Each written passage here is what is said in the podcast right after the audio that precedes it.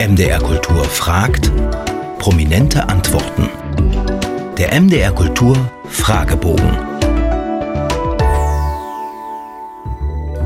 Sprüche und Widersprüche. Haben Sie ein Vorbild oder eine Lebensmaxime?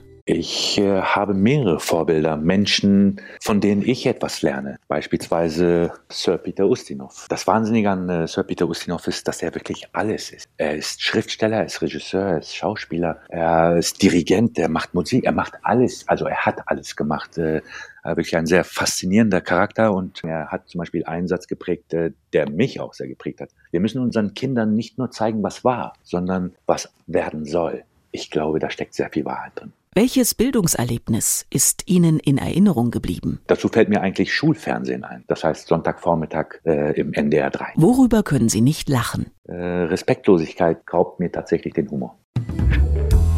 Sein und haben. Was haben Sie sich zuletzt Schönes gekauft?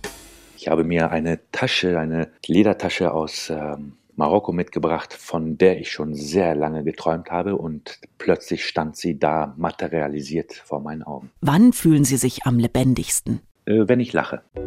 Gott und die Welt. Woran glauben Sie?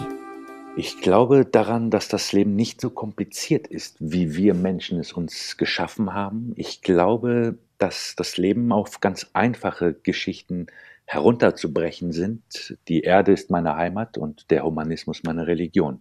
Alles andere wird mir zu kompliziert. Gibt es für Sie einen Ort des Friedens? Ich denke, ich würde Frieden sehr viel mit Ruhe erwähnen. Also dort, wo ich in Ruhe bin, empfinde ich Frieden. Also, ach, das ist nicht einfach. Was meinen Sie, war Ihre letzte gute Tat? Ich habe gestern einen Lachs zubereitet. Meine beiden Esser waren hellauf begeistert. Ich glaube, es hat ihnen geschmeckt und ich habe ihnen was Gutes getan.